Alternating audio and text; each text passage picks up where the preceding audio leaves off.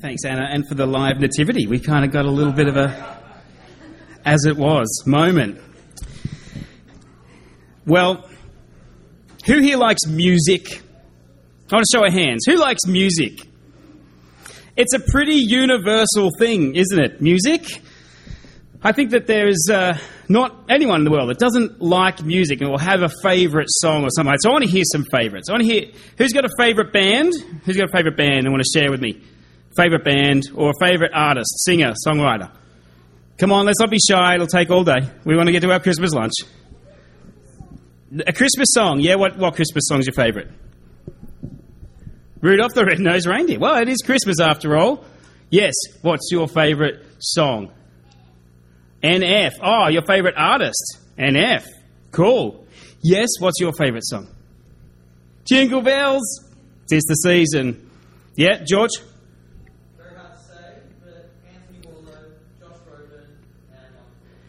Yep, Anthony Warlow, Josh Groban, and Michael Crawford. Was that the last one? Ah, look, how's that no surprise as well? Favourites. Who's got who's got a fairly um, a poignant kind of memorable song from something? Like, did you guys have a, like a theme song from a school or reunion or um, a wedding? A wedding. Who can remember a song they had at their wedding that really sticks out to them? Who can remember? Anyone? Yes. Patience by Guns N' Roses. Was that your wedding?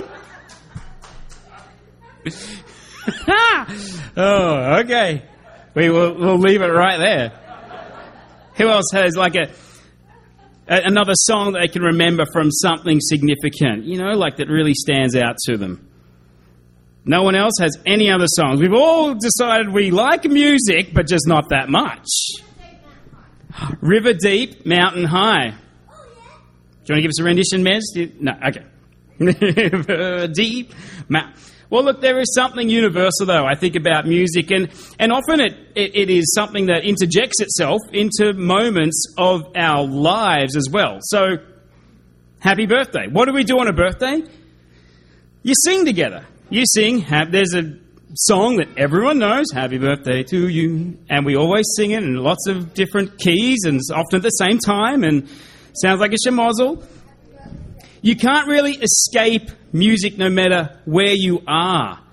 No matter what you're doing, if you're watching TV, you're surrounded by it with the, the ads. It's always a jingle. They want music to help hook you in, don't they? There's something significant about that music which goes into your psyche. In, if you're watching a movie, there's soundtracks that, you know, speak to us. I've just been recently reflecting on the Lord of the Rings 20 year release and the soundtrack by Howard Shore on the, that movie.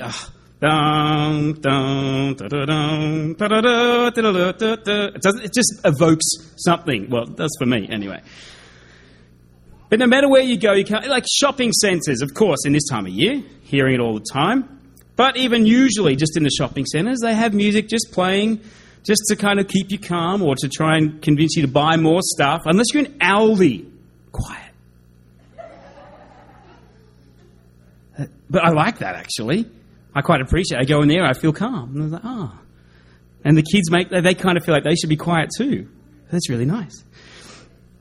But TV shows, no matter where you are, you always find music is surrounding. In your radio, like in your car, in your ears, you've, you know, always got headphones in. Have I mean, two of our kids got new headphones today, so we're we're feeding the beast. I understand. Um, but no matter where you go and what you do, music is universal. It surrounds us. You cannot escape it. But there's also that therapeutic side of music, isn't there? Where uh, music is used as a as a therapy for people. And, and have you ever seen some of those delightful clips of like? people who are perhaps suffering with dementia or Alzheimer's, and, and you play a clip, uh, a, a, music song or something from their past, and it just brings back so much. They remember things and they'll dance or they'll, you know, sing along whereas they struggle to eat, and yet music does something. It, my cousin Greg, who you often go and play guitar in nursing homes, says that music reaches where medicine can't sometimes. He's online. Greg, look at you. I just gave you a shout out. You didn't even know you were on. He's in hospital at the moment. We'd be praying for him. He's had spinal surgery. So, because music speaks to us not only at a head level, but at a heart level, doesn't it? It captures our emotions. It sits really deeply in us. And you see, the Bible's actually full of songs. The Old Testament, the largest book, in fact, of the Bible, is a collection of songs, song lyrics, the book of Psalms. And we as a church have been going through a series over November, December, leading up to today, called a psalm for every season. It could have been called a song for every season because that's what the psalms are. And we looked at how for the old the people of God in the Old Testament how they expressed themselves through songs at times of lament and sorrow and suffering, but distress and anguish. Being able to bring those things to God through song, through writing lyrics and expressing that together. But also how they found peace, they found hope, and they found joy knowing whom they were singing to, a God who was faithful and would not forget them, no matter what they were going through. And I think we can too easily forget that the people that we read about in the Old Testament and those Psalms, they were real people like you and me who had real situations going on in their lives, much similar to you and I. I mean, maybe none of us have been the king of Israel like David and written songs like that. However, psalms of lament and suffering and sorrow, but psalms of joy and celebration and praise. Songs sung together by communities, journeying life together and singing to encourage one another, speaking their stories and their place in that story and God's place in the story and the grand story of it all. Now, we come to Christmas every year, and there's often two types of people. There's these ones, right? There's, can I play Christmas music now? They've been buzzing since Easter to get something started, but there's also the others who is, this is how I feel when I, a Christmas song comes on the radio. You know, we have a few Grinches, so which one are you? You know, which side do you, or do you land in the middle? a happy medium. I know this year we had our Christmas decorations and songs happening a little bit early, but that was because as a year it was, we thought, yeah, let's just get, let's celebrate early. Let's look to that. Even this morning, what have we been doing so much of the morning? We've been singing songs, carols, and that's such a tradition. And that's again something that's quite universal singing Christmas songs, whether you're a believer or not. And the songs that we sang, even just this morning, we sang words such as heaven and nature sing. Let men their songs employ, or angels lifting praise to you. They sing throughout this holy night. All your works will declare your glory. All creation joins to sing. Hark, the herald angels sing. That's all about singing together in these great carols. But all these carols were inspired by this very first Christmas. And you know what? There were songs of that very first Christmas as well. There are two pretty famous songs from the first Christmas that perhaps we don't look at nearly enough. Now, I haven't put them up there so that you can read it from everywhere because I recognize it's a bit too small for that. But the first song we find in Luke's Gospel, chapter 1, is Mary's song, or the Magnificat, it's called. And the next song we find is Zechariah's song, the father of John the Baptist, with Zechariah and his wife Elizabeth in their old age, had been barren, and yet an angel had appeared to him and said, You are going to have a son who's going to prepare the way for the coming of the Lord Jesus Christ and his ministry. Two powerful songs, one from a teenager. Mary was a songwriter, she was a singer. One from an old man, he was a songwriter, he's a singer. Maybe it's like Taylor Swift and Bob Dylan. I don't know. Probably not at all. And if you're at the Taylor Swift Metro listening party of the night, I hope you're not here because that was a super spreader event. But that doesn't matter. What I do want to do is show you this. I'm going to go through it a little bit and see how they're actually quite mirrored songs and what their themes are. When I look at it in this kind of light, we see Mary saying, uh, my soul glorifies the Lord. My spirit rejoices in God, my Savior. This utterance of praise. And Zechariah's song starts with that too. Praise be to the Lord, the God of Israel. And in the red, she's saying, He's been mindful of the humble state of His servant. From now on, all generations will call me blessed, for the mighty one has done great things for me, and holy is his name. His mercy extends to those who fear him, from generation to generation, recognizing her place in the story.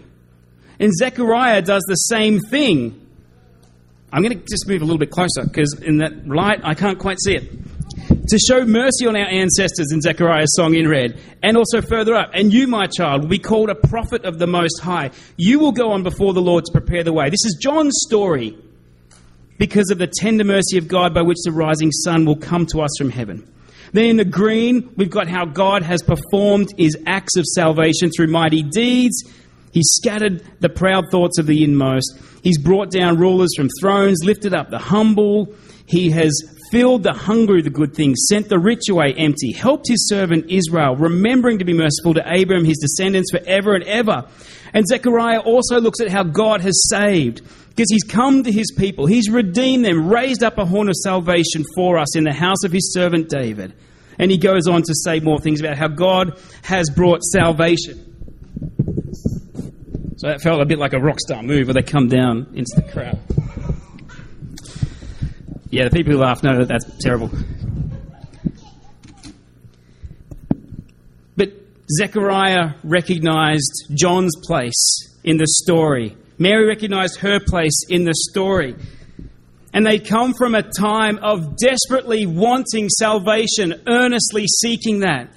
From a time of being oppressed, the people of God, the Israelites waiting for the Messiah, the chosen one to come. And in these early songs of Mary and Joseph, they are songs of praise that God has remembered them in their darkest moment. That He has been faithful in the past and He will be faithful into the future. That God has mercy. That God will bring about salvation. That He is powerful enough to save and it won't be through the strength of the rulers, the authorities, the kings. It'll be humbly using the weak, coming in a manger and not a mansion.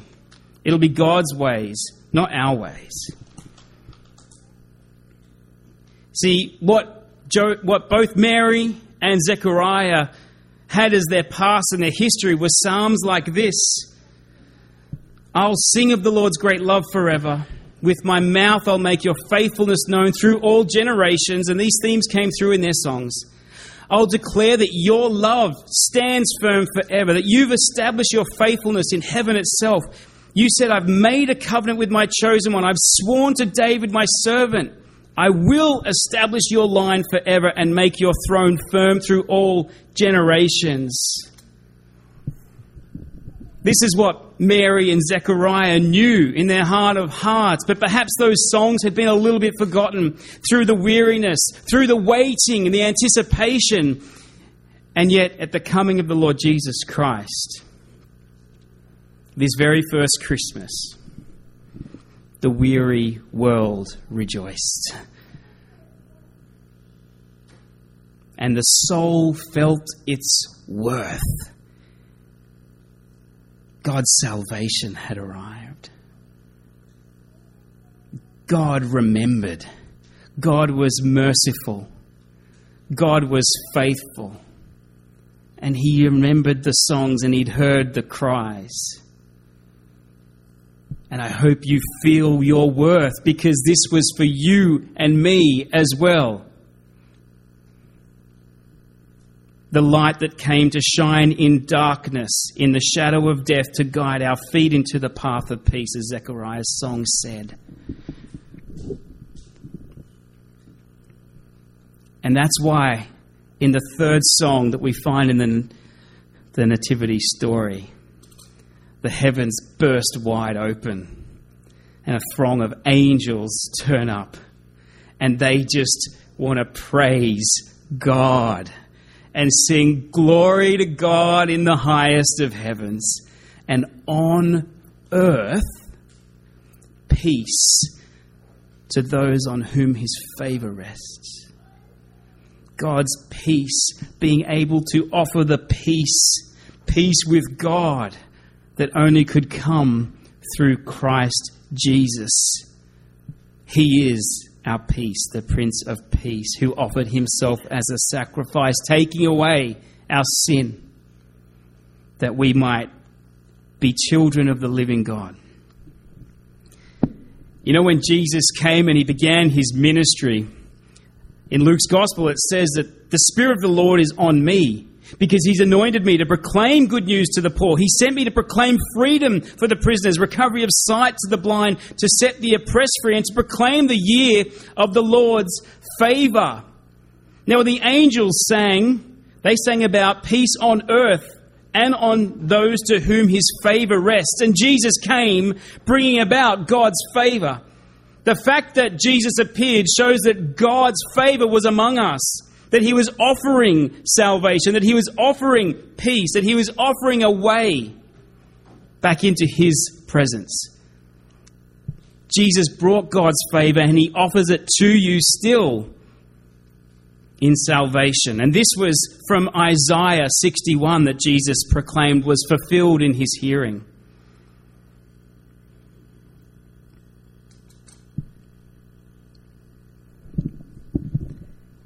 This invitation to accept God's favor displayed through Jesus Christ and to have that peace is like God singing over you and rejoicing with you. We sing to God, but guess what? God sings over us. Our God is with us. He's the mighty one who can save. He takes great delight in you. His love will no longer rebuke you, but he will rejoice over you with singing. Saints, this is your story in Christ. Through Christ, he no longer rebukes you because Christ was the mighty warrior who saved us from our sins. He takes delight in you because he loves you. And now he sings over you. Imagine what God's voice and song over you sounds like.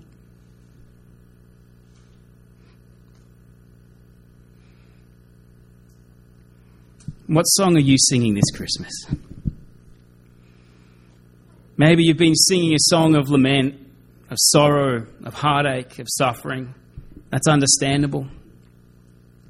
But this Christmas, I also want you to sing songs of hope, of joy, of deliverance, of salvation. Because on that very first Christmas, God's favor appeared. The way of salvation came, and the peace on earth to whom his favor rests is invited to you all.